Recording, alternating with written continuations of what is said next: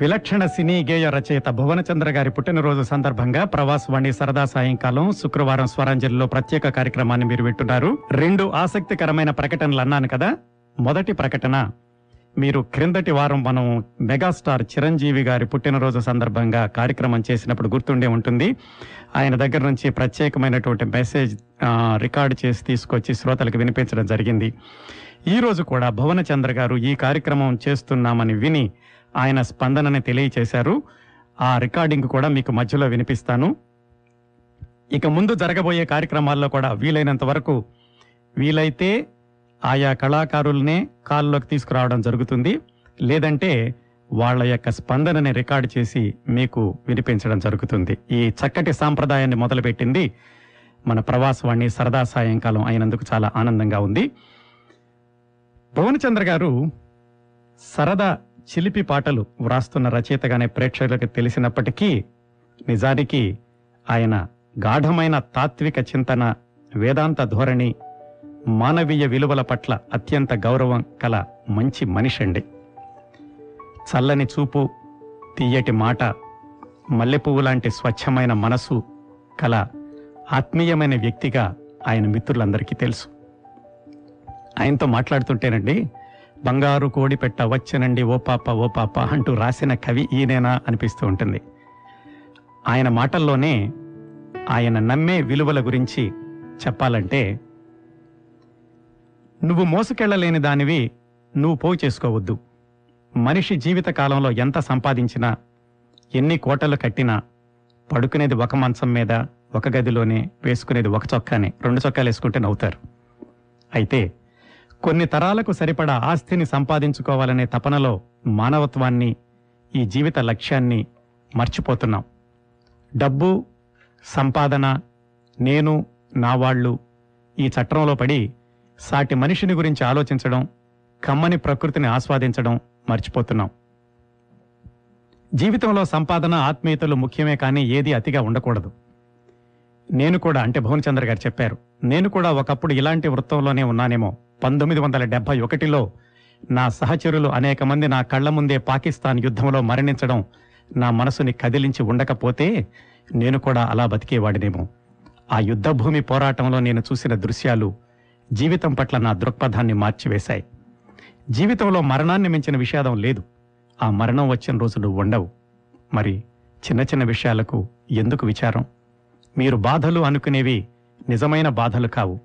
అవన్నీ అందరికీ అతి సహజమైన సంఘటనలే. అన్నింటికీ ఏదో సమయంలో విముక్తి ఉంటుంది. ఎప్పటికప్పుడు ఇదే అంతం అనుకుని క్షణక్షణం దుఃఖాన్ని పోగు చేసుకోకండి. సంతోషంగా ఉండండి. ఆనందంగా మానసిక ఐశ్వర్యంతో బతకండి. పది మందికి సంతోషాన్ని పంచండి. ఇవండి భువనచంద్ర గారు నాకు ఇంటర్వ్యూ ఇచ్చినప్పుడు చెప్పిన మాటలు.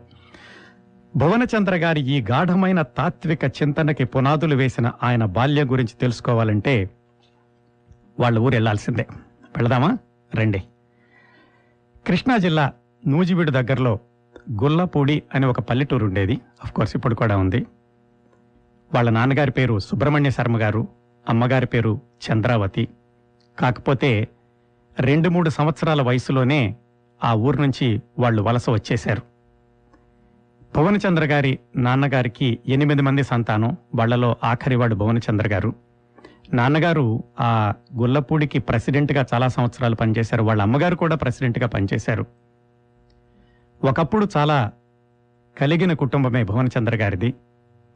ఒక ఉదాహరణ కూడా చెప్పారు. గాంధీ గారు స్వాతంత్రోద్యమ సమయంలో వాళ్ళ ఊరికి వచ్చినప్పుడు వాళ్ళ అమ్మగారు ఇంట్లో ఉన్న నగలన్నింటినీ ఆ ఉద్యమానికి ఇచ్చేశారట.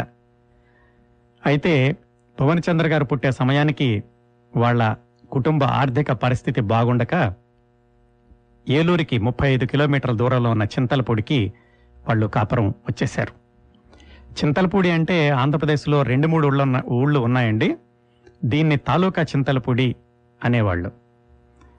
భువనచంద్ర గారు ఏమంటారంటే దాన్ని వింతలపూడి అని కూడా అంటారు. ఎందుకంటే ఆ ఊళ్ళో ఉన్న వాళ్ళంతా అల్ప సంతోషులు ఉన్నంతలో చాలు అనుకునేవాళ్ళు ఎవరు కూడా ఏదో సంపాదించేసేయాలి కోటలు కట్టేయాలి అనుకునేవాళ్ళు కాదట. ఎవరి దగ్గరైనా పది రూపాయలుంటే ఆ రోజుకి అతనే మహారాజు. అలాంటి ఊళ్ళో పెరగడం ప్రకృతి ఒడిలో కల్లాకపటం ఎరుగని మనుషుల మధ్య మసలడం తన అదృష్టం అంటారు భువనచంద్ర గారు ఆయన ఎలిమెంటరీ చదువంతా ఒక గొడ్లపాకలో సాగిందటండి. ఎలియా అనే మాస్టరు ఆ ఊరికి వచ్చి పిల్లలందరినీ ఒక గొడ్లపాకలో చేరదీసి చదువు చెప్పేవాళ్ళట. ఒకవైపు వీళ్ళంతా అల్లు నేర్చుకుంటుంటే రెండో వైపు గేదెలన్నీ అంబా అంబా అంటూ ఉండేయట. ఏడో తరగతి వరకు ఆయనకి స్కూల్ తప్ప వేరే ప్రపంచం తెలీదు. అప్పుడే వాళ్ళ ఊళ్ళో లైబ్రరీకి వెళ్ళడం అలవాటయింది. ఆ లైబ్రరీయన్ గారి పేరు దాశరథి. ఆయన భువనచంద్ర గారికి మంచి మంచి పుస్తకాలు చదవడం అలవాటు చేశారట. మొదటిసారిగా ఆయన చదివింది కౌంట్ ఆఫ్ మాంటో క్రిస్టో అనే ఇంగ్లీష్ నవలకి తెలుగు అనువాదం.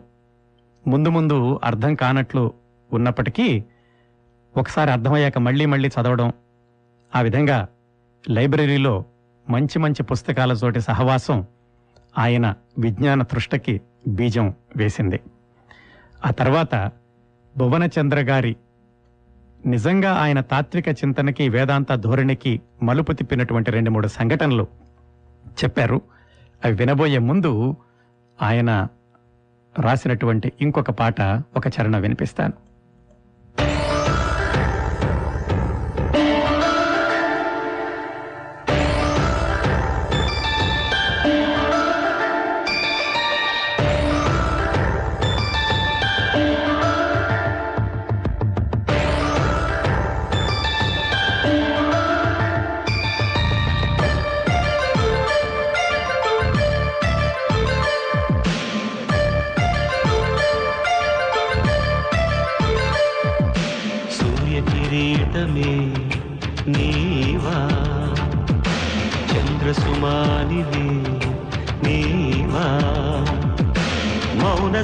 సరస్సున దాగిన శివశంఖానివు తొలకరి మేఘ ఛాయలు మెరిసిన తారవు వాత్సాయన వనవాసిని కావేరీ.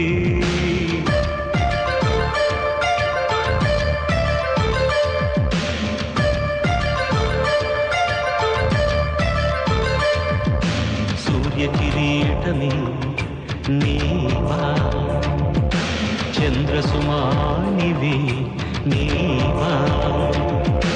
మౌన సరస్సున దాగిన హిమశంఖానివు? తొలకరి మేఘ ఛాయలు మెరిసిన తారవు? వాత్సాయన వనవాసిని కావేరీ?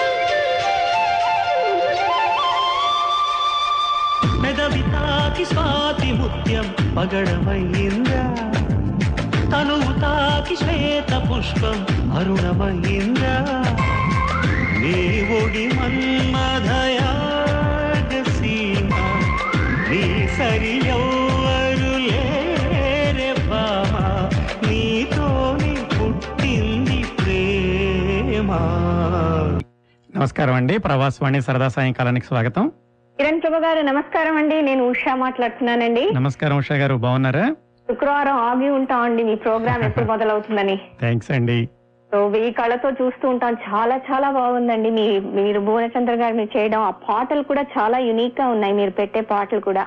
అవునండి. అల్లరి పాటలు ఉన్నాగా నేను మంచి పాటలు తీసుకుందామని. చాలా బాగుందండి. శుక్రవారానికి హ్యాపీ ఫ్రైడే. అల్లరి పాటలు భువనచంద్ర గారితో మీ సరదా సాయంకాలం రాకింగ్ అండి. థ్యాంక్ యూ ఉషా గారు. థ్యాంక్ యూ వెరీ చాలా బాగుంది.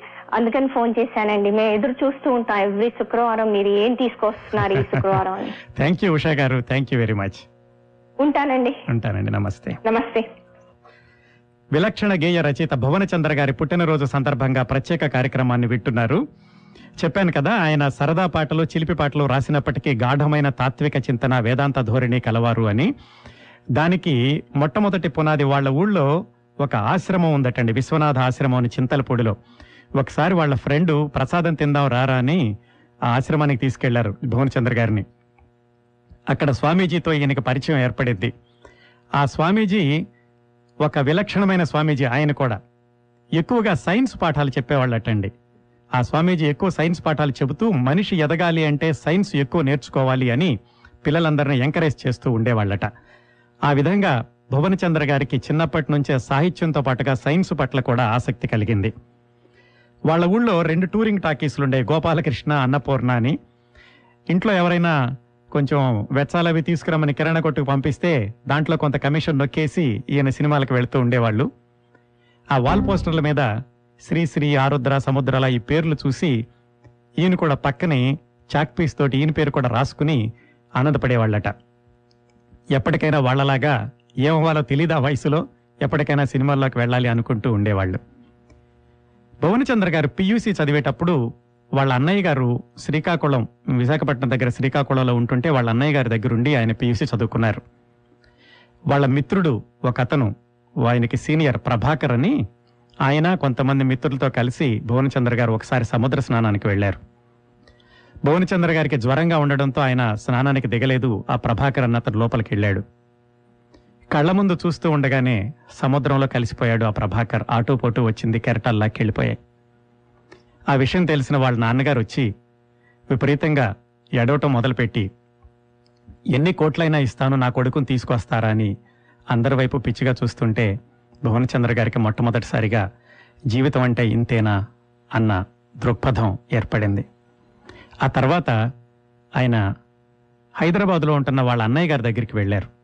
అక్కడ ఏదో టైప్ నేర్చుకుంటూ ఏదైనా ఉద్యోగం చూసుకుందామని.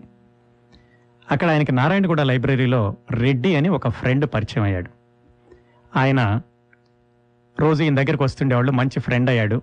ఒకరోజు మధ్యాహ్నం పూట వచ్చి ఈయన పేరు ప్రభాకర్ రాజు. మనం సినిమాకి వెళదాం మధ్యాహ్నం ఒక మంచి ఇంగ్లీష్ సినిమా ఉంది టికెట్లు తీసుకొచ్చాను అని భువన్ చంద్ర గారికి చెప్పారు. పవన్ చంద్ర గారు అప్పుడు వంట చేస్తున్నారు వాళ్ళ అన్నయ్య కోసం అని ఏదో బెండకాయ కూర మధ్యలో ఉన్నారు. ఆ రెడ్డికి కూడా రెండు ముక్కలు నోట్లో వేసుకుని చూసి చాలా బాగుంది నువ్వు తొందరగా వచ్చేసి నేను కూడా అన్నం తిని రెడీగా ఉంటాను. సినిమాకి వెళ్దామని ఆ రెడ్డి వెళ్ళిపోయాడు. పవన్ చంద్ర గారు వంట పూర్తి చేశారు. అతని కోసమని వెళ్ళడం మొదలు పెట్టారు అతనితో కలిసి సినిమాకి వెళ్దామని. నారాయణగూడ బ్రిడ్జ్ వచ్చేసరికి అక్కడ పెద్ద యాక్సిడెంట్ జరిగింది. ఎవరా అని ఒకసారి పక్కకు చూశారు. అతనే. రెండు నిమిషాల క్రితం తన ఇంటికి వచ్చి తనతో మాట్లాడిన రెడ్డి యాక్సిడెంట్లో చనిపోయి ఉన్నాడు. అతని చేతిలో రెండు సినిమా టికెట్లు కనపడుతున్నాయి. అది రెండొక అది రెండవ అనుభవం భువనచంద్ర గారికి గాఢమైనటువంటి తాత్విక చింతనకి దారితీసింది. జీవితం అంటే ఇంతేనా? రెండు నిమిషాల క్రితం మాట్లాడాడు కదా ఇప్పట్లో మాయమైపోయాడు అనుకున్నారు. వాళ్ళ అమ్మ పది మంది ఇంట్లో పాచి పనులు చేసుకుంటుండేవాళ్ళు. వెళ్ళి వాళ్ళ అమ్మకి ఎలా చెప్పారో కూడా ఆయనకే గుర్తులేదు ఇలా రెడ్డి చనిపోయాడు అన్న విషయం. అది ఆయనకి చాలా పెద్ద మార్పుకి దారితీసింది అక్కడి నుంచి ఆయన మిలిటరీలో జాయిన్ అయ్యారు. ఎవరో ఒక ఫ్రెండ్ వచ్చి ఇక్కడ మిలిటరీ ఇంటర్వ్యూలు జరుగుతున్నాయి ఎగ్జామ్ రాదు కానీ రా అంటే అక్కడ ఎగ్జామ్ రాయడానికని వెళ్ళారు. మొత్తం ఆరు వందల మందిలో ఆరుగురిని సెలెక్ట్ చేస్తే వాళ్ళల్లో భువనచంద్ర గారు సెలెక్ట్ అయ్యారు. అప్పటికి ఆయన వయసు పద్దెనిమిది సంవత్సరాలు. ఇంకా ఆయన మిలిటరీలో విశేషాలు సినిమాల్లోకి వెళ్ళిన విశేషాలు తెలుసుకోబోయే ముందు శ్రోతల దగ్గర నుంచి రెండు ఫోన్స్ తీసుకుంటాను. నమస్కారం అండి. ప్రవాసవాణి సరదా సాయంకాలానికి స్వాగతం. నమస్కారం కిరణ్ బాబు. నమస్కారం అండి. జ్ఞానప్రభ గారు బాగున్నారా? నేను బాగున్నాను. చెప్పండి. చాలా ఏ మాస్టర్ కూడా అంత విషయాలు చెప్పలేరండి. ఇంత బాగా చెప్తున్నారు. సినిమా టికెట్లు చాలా విషాదకరంగా ఉంది పాపం. అవునండి. జీవితం అలా ఎంత. లైఫ్లో ఒక్కొక్క సందర్భం ఒక్కొక్క మనిషిని ఒక్కొక్క విధమైన మలుపు తిప్పుతూ ఉంటుంది. భువనచంద్ర గారు చెప్పారు ఈ ఇలాంటి సందర్భాలన్నీ నాలో వేదాంత ధోరణికి దారి తీశాయి అని. మా చైల్డ్హుడ్ క్లాస్మేట్ అలాగే పోయిందండి. టూ త్రీ పెళ్ళి సెట్లు అయితే ఆ సంతోషానికి ఎక్సైట్మెంట్ చచ్చిపోయిందండి. మ్. అంతే ఏమీ లేదు. చేయడం వంట వాళ్ళని వాళ్ళని బుక్ చేసుకుంటూ సినిమాకి పోదామని మొగుడుతో అందుట స్కూటర్ మీద హార్ట్ అటాక్ వచ్చి చచ్చిపోయిందండి పది నిమిషాల్లో. పిటేబుల్ థ్యాంక్స్ భవన్ థ్యాంక్స్ జ్ఞానప్రభ గారు. వింటూ ఉండండి ఇంకా చాలా విశేషాలు ఉన్నాయండి. నమస్కారం అండి ప్రవాసవాణి సరదా సాయంకాలానికి స్వాగతం. హలో. ఓకే. ఇప్పుడు భువనచంద్ర గారి ఆయన వేదాంత ధోరణికి దారి తీసినటువంటి సందర్భాల గురించి విన్నాం కదా. భువనచంద్ర గారు ఈ కార్యక్రమం చేస్తున్నాను అని వినగానే ఆయన ప్రతిస్పందన ఇలా పంపించారు. వినండి. ఈ ఏరియా ప్రవాసవాణి సరదా సాయంకాలం శ్రోతలకి మీ భువనచంద్ర నమస్కారాలు. నాకు చాలా చాలా చాలా సంతోషంగా ఉంది. ఎందుకంటే నా పుట్టినరోజు ఏదో చాలా గొప్ప రోజు అని నేను అనుకోను. కానీ అద్భుతమైనటువంటి ప్రపంచంలోకి అందమైన ప్రకృతిలోకి వచ్చినటువంటి రోజు అది. సో నా తల్లిదండ్రులకి ముఖ్యంగా నా ఆత్మీయ మిత్రులు కిరణ్ ప్రభు గారు వారు ఈ సందర్భంగా ప్రత్యేక కార్యక్రమాన్ని ఏర్పాటు చేస్తున్నందుకు మనస్ఫూర్తిగా వారికి నా ధన్యవాదాలు తెలుపుకుంటాం మీ అందరితోటి ఈ నాలుగు ముక్కలు పంచుకోవాలని కోరిక. ఎందుకంటే ఇప్పుడు రాత్రి పగలు కలిసినాయండి. అక్కడ పగలైతే ఇక్కడ రాత్రి ఇక్కడ రాత్రి అయితే అక్కడ పగలు. పగలు రాత్రి రెండింటినీ కలుపుతూ సాగే ఈ నాలుగు మాటలు మీతో పంచుకోవటంలో చాలా చాలా చాలా ఒక రకమైనటువంటి ఆనందాన్ని ఒక విధంగా చాలా ఆత్మ సంతృప్తిని పొందుతున్నాను. థ్యాంక్ యూ వెరీ మచ్ నా దృష్టిలో ప్రవాసాంధ్రులు అంటే ఖండాంతరాలకు వెళ్ళినటువంటి నా ప్రవాసాంధ్రులు మన భారతీయులు వీరందరూ కూడా సాంస్కృతిక రాయబారులు. You are the ambassadors of Indian culture and tradition ప్రత్యేకించి మా తెలుగు తల్లికి మల్లెపూదండ అని ప్రతి ప్రార్థన ప్రతి ప్రోగ్రాం ముందర మేము ఇక్కడ ప్రార్థనలు జరుగుతాయి. కానీ నిజంగా మేము మల్లెపూల దండ వేస్తున్నామా ముళ్ళ దండ వేస్తున్నామా అనేటటువంటిది ప్రస్తుత పరిస్థితులు. నిజంగా తెలుగు తల్లికి మల్లెపూల దండలు వేస్తున్నటువంటి మీరు నిజంగా ఆర్ ద బ్లెస్డ్ వన్స్ నిజంగా తెలుగు తల్లి ముద్దు బిడ్డలు ఎవరంటే ఖండాంతరాలకి వెళ్ళి కూడా మన తెలుగు సంస్కృతిని మీరు కాపాడుతున్నందుకు. ఫరెవర్ ఎప్పటికీ నేను కృతజ్ఞుడిగా ఉంటాను. సినిమా వాడిని సినిమా వాడిని అంటే అని చెప్పుకోవడానికి నాకు ఆనందమేనండి. నాకు మొట్టమొదటి నుంచి సినిమాల్లో చేరాలని ఒక కోరిక. ఎందుకు కోరిక అంటే ఈ సినిమా అనేటటువంటిది అమరత్వాన్ని ఇస్తుంది మనిషికి. మనిషి చనిపోయినా కానీ ఆ చనిపోయిన మనిషిని బతికిస్తూనే ఉంటుంది. లక్షల సార్లు బతికిస్తూ ఉంటుంది. ఎస్వి రంగారావు గారు మన మధ్య లేరు. ఎన్టీ రామారావు గారు మన మధ్య లేరు. సావిత్రి లేదు. రేలంగి రమణారెడ్డి సూర్యకాంతం మొన్న నిన్నగాక మొన్న పద్మనాభం గారు వీళ్ళందరూ మన వదిలేసి వెళ్ళిపోయారు. కానీ ఇవాళ మళ్ళీ మనం వాళ్ళని సినిమాలో చూస్తుంటే ఆ జోక్స్కి మనం నవ్వుకుంటాం ఆనందపడతాం. ఓ పద్యం అందుకోగానే మాయాబజార్లో ఎస్వి రంగారావు గారు రాగానే ఎంట్రన్స్లో ఒక పద్యం అందుకోగానే ఆహా ఓహో అని ఉప్పొంగిపోతాం వెయ్యండా ఇంకో నాలుగు వేరతాళ్ళు అంటాం. అంటే ఏం చేస్తుందంటే ఘంటసాల గారు వెళ్ళిపోయారు కానీ ఆయన పాటలు బతికే ఉన్నాయి. సముద్రాలు గారు ఆత్రేయ గారు ఆరుద్ర గారు శ్రీశ్రీ గారు మళ్ళా రామకృష్ణ శాస్త్రి గారు మహానుభావులు అందరూ వెళ్ళిపోయినా కానీ వారి యొక్క పాటలు సజీవంగా ఉన్నాయి. సో నాకు గర్వం. ఎందుకంటే నేను వెళ్ళిపోయినా నా పాటలు మిగులుతాయి మరి అది ఎన్ని సంవత్సరాలు అనేది నేను చెప్పలేను. కానీ ఒకనొకప్పుడు మాత్రం సినిమా పేజీ తిరిగేసినప్పుడు ఖచ్చితంగా అందులో నా పేరు ఉంటుంది అమరంగా ఉంటుంది అని నాకు ఒక ఇప్పుడు సినిమాల్లోకి రావాలని కోరిక అండి. ఎందుకు కో- కోరిక అంటే ఎంత గొప్ప ఉద్యోగం చేసినా చనిపోవచ్చు కానీ సినిమాల్లో ఎంత చిన్న పని దొరికినా చావు అనేది ఉండదు. సో దాని గురించి నేను సినిమా నేను చెప్పుకోవటానికి ఆనందపడతాను. సినిమా కంటే ముందరగా నేను చాలా చాలా చాలా ఆనందపడేది ఏంటంటే ఒక సోల్జర్గా ఒక సైనికుడిగా డెబ్బై నైన్టీన్ సెవెంటీ వన్ వార్లో పనిచేసినటువంటి ఒక సైనికుడిగా నన్ను నేను గుర్తించుకోవడానికి ఇష్టపడతా. అలాగే ఒక అద్భుతమైనటువంటి ఈ సినీ పరిశ్రమకి వచ్చి రేపు జనవరి ఒకటో తారీఖు. అంటే రెండు వేల పన్నెండు జనవరి ఒకటో తారీఖుకి ఇరవై ఐదు సంవత్సరాలు పూర్తవుతుందండి. ఈ సినిమా ఫీల్డ్కి వచ్చి ఇరవై ఐదు సంవత్సరాలు గడపగలగటం అనేటువంటిది భగవంతుడు ఇచ్చినటువంటి వరం. మీరందరూ అంటే ప్రేక్షకులుగా అభిమానులుగా సంగీత సాహిత్యాల్ని ఇష్టపడేటటువంటి వారుగా మీరందరూ నాకు ఇచ్చిన వరంగా నేను భావిస్తూ మళ్ళీ మళ్ళీ మళ్ళీ మళ్ళీ మళ్ళీ మీకు నా కృతజ్ఞతలు తెలుపుకుంటున్నాను. ఈ అవకాశం ఇచ్చినట్టు అటువంటి టీ ఏరియా ప్రవాసవాణి వారికి నా అత్యంత ఆత్మీయ మిత్రులు ఎప్పుడు నా మంచి కోరుతూ ఆత్మీయంగా అంత దూరం నుంచి ఫోన్ చేసి పలకరిస్తూ ఎప్పుడు ఒక స్ఫూర్తిని ఒక ధైర్యాన్ని బోళ్ళని చిరునవ్వుల్ని పంచిచ్చేటటువంటి నా స్నేహితులు కిరణ్ ప్రభు గారికి మరొకసారి కృతజ్ఞతలు తెలియజేసుకుంటూ మీరు అందరూ ఆయురారోగ్య ఐశ్వర్యాలతోటి నిండు నూరేళ్ళు ఉండి మన తెలుగు జాతి గౌరవాన్ని మన భారతీయ గౌరవాన్ని కాపాడతారని మనస్ఫూర్తిగా నమ్ముతూ మీ భువనచంద్ర. అదండి. చల్లని చూపు తీయని మాట మెత్తని మనసు ఇవన్నీ ప్రతిబింబిస్తున్నాయి కదా? భువన చంద్ర గారి సందేశంలో.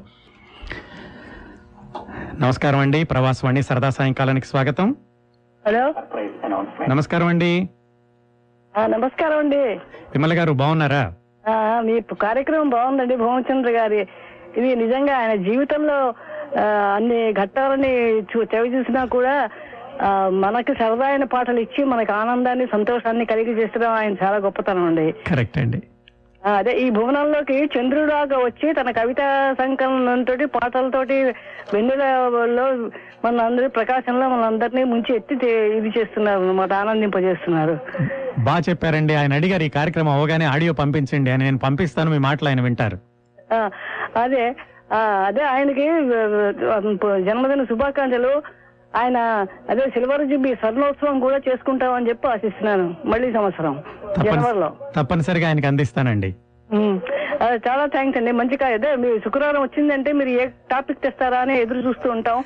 వెయ్యి చెవులతో ఎదురు చూస్తూ ఉంటాం. థ్యాంక్స్ విమల గారు. థ్యాంక్ యూ వెరీ మచ్ అండి. థ్యాంక్స్ అండి. థ్యాంక్స్ అండి. భువనచంద్ర గారి పుట్టినరోజు సందర్భంగా ప్రత్యేక కార్యక్రమాన్ని వింటున్నారు. భువనచంద్ర గారి అసలు పేరు ప్రభాకర్ రాజు అండి. వాళ్ళ అమ్మగారి పేరు చంద్రావతి ఒకసారి ఆయనకి కామెర్లు వచ్చినప్పుడు ఆయనకి రక్తదానం చేసి ప్రాణదానం చేసిన అమ్మ కాని అమ్మ భువనేశ్వరి.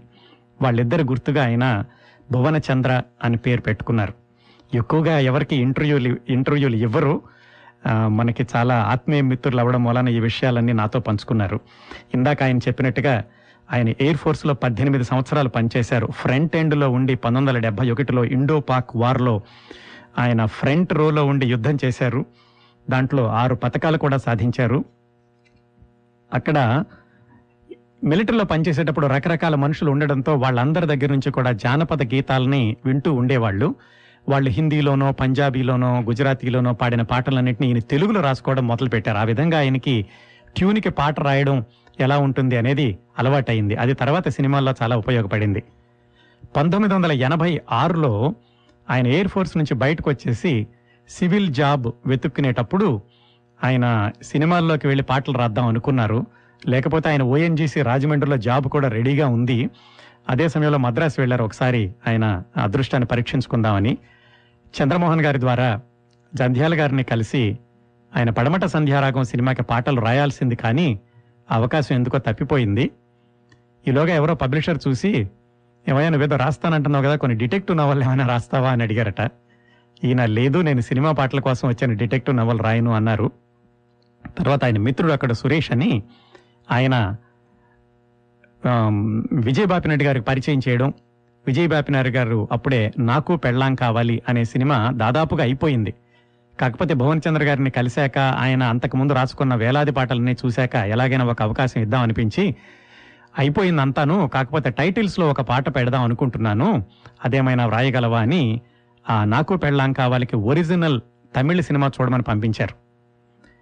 ఆ తమిళ సినిమా చూసిన భువన చంద్ర గారు సినిమా మధ్యలోనే ఆయనకి పాట ఎలా రాయాలో ఐడియా రావడం వెనక్కి వచ్చేసి అక్కడ సిగరెట్ పీక ఉంటే ఆ సిగరెట్ పెట్టి మీద వెనకాలకి తిప్పి గబగబా రాసేసి మళ్ళా విజయబాపిరెడ్డి గారి దగ్గరికి వెళ్ళేటప్పుడు వైట్ పేపర్స్ కొనుక్కుని దాన్ని ఫెయిర్ రాసి తీసుకెళ్ళారు. అది ఆయన ఫస్ట్ పాట.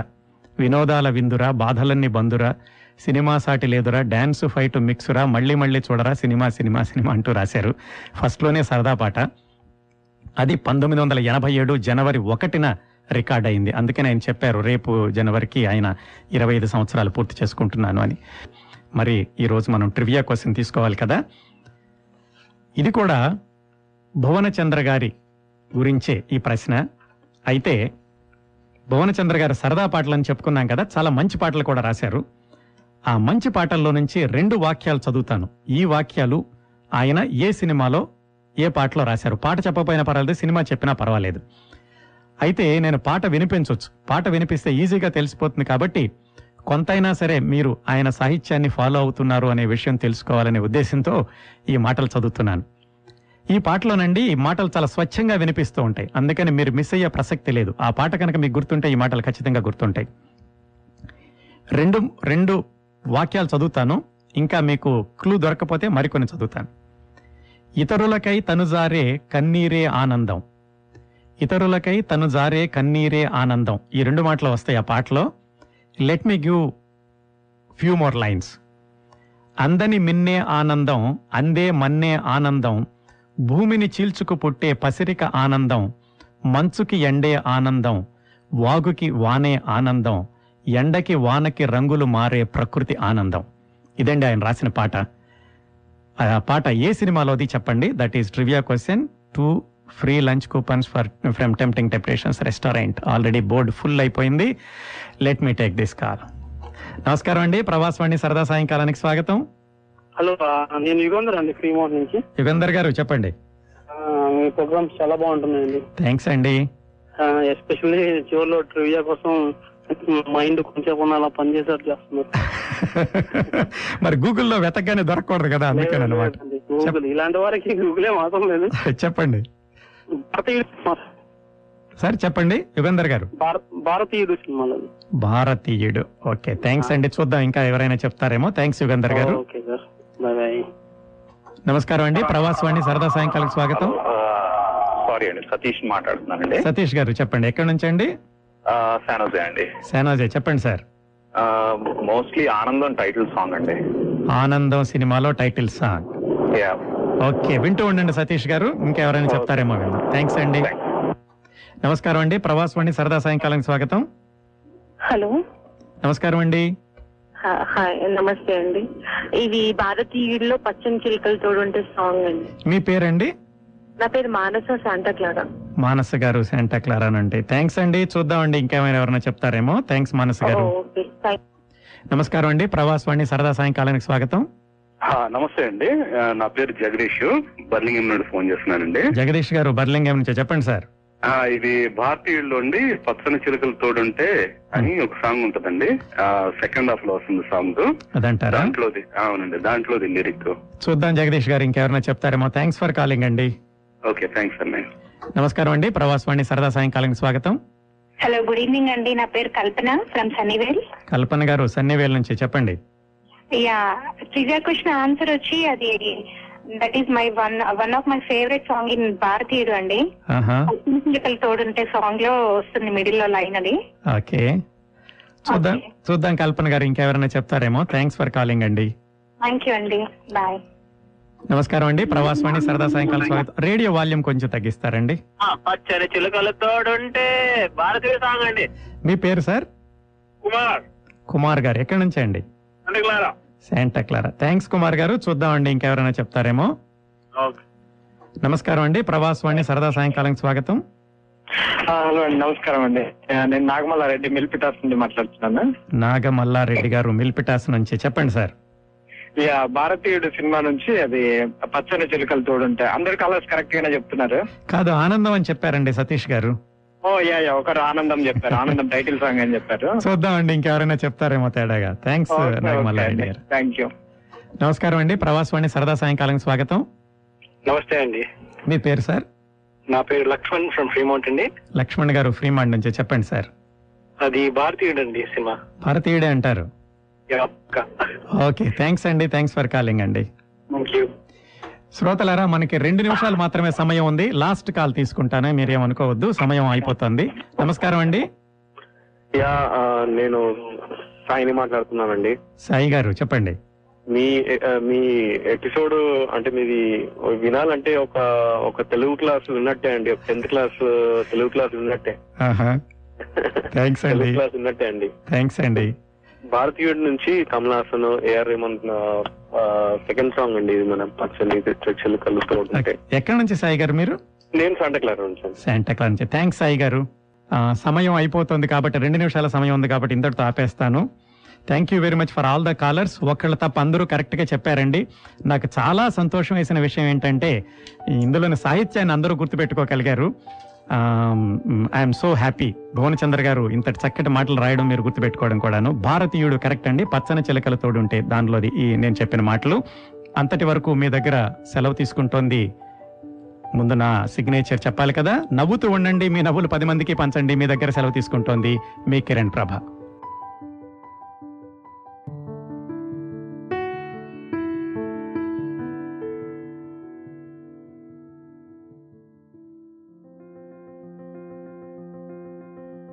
కోనసీమ కొబ్బరాకు గలగల గోదావరి. ఆ ఇసుక తిన్న మీద నుంచి గాలి తరంగాల్లోంచి వచ్చే వేదపట్టణంలా ఓ కుర్రవాడెగిరి పట్నం వచ్చి పడ్డాడు. ఉక్కిరి బిక్కిరి అయ్యాడు. ఓ ఇరవై నాలుగేళ్ళ గృహిణి అతడిని లలితంగా సేద తీర్చింది.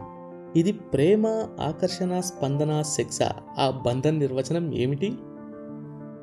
ఫ్యూచరాలజీ పాస్టాలజీ మిక్స్ చేసి అచ్చ తెలుగులో వీరేంద్రనాథ్ అల్లిన సరళ లాలిత్య పదాల సన్నజాజి పందిరి ఈ ఆనందో బ్రహ్మ. కొత్త చాప్టర్ ప్రతి మంగళవారం మరియు గురువారం. అండ్ ఈ షోని వినాలంటే గానాలో లేదా యాపిల్ పాడ్కాస్ట్ గూగుల్ పాడ్కాస్ట్ కానీ మరి ఏ ఇతర ప్లాట్ఫామ్లోనైనా సబ్స్క్రైబ్ చేసి నోటిఫికేషన్ టర్న్ ఆన్ చేసుకోండి. నెక్స్ట్ ఎపిసోడ్ రిలీజ్ అయినప్పుడు మీకు అప్డేట్ వస్తుంది.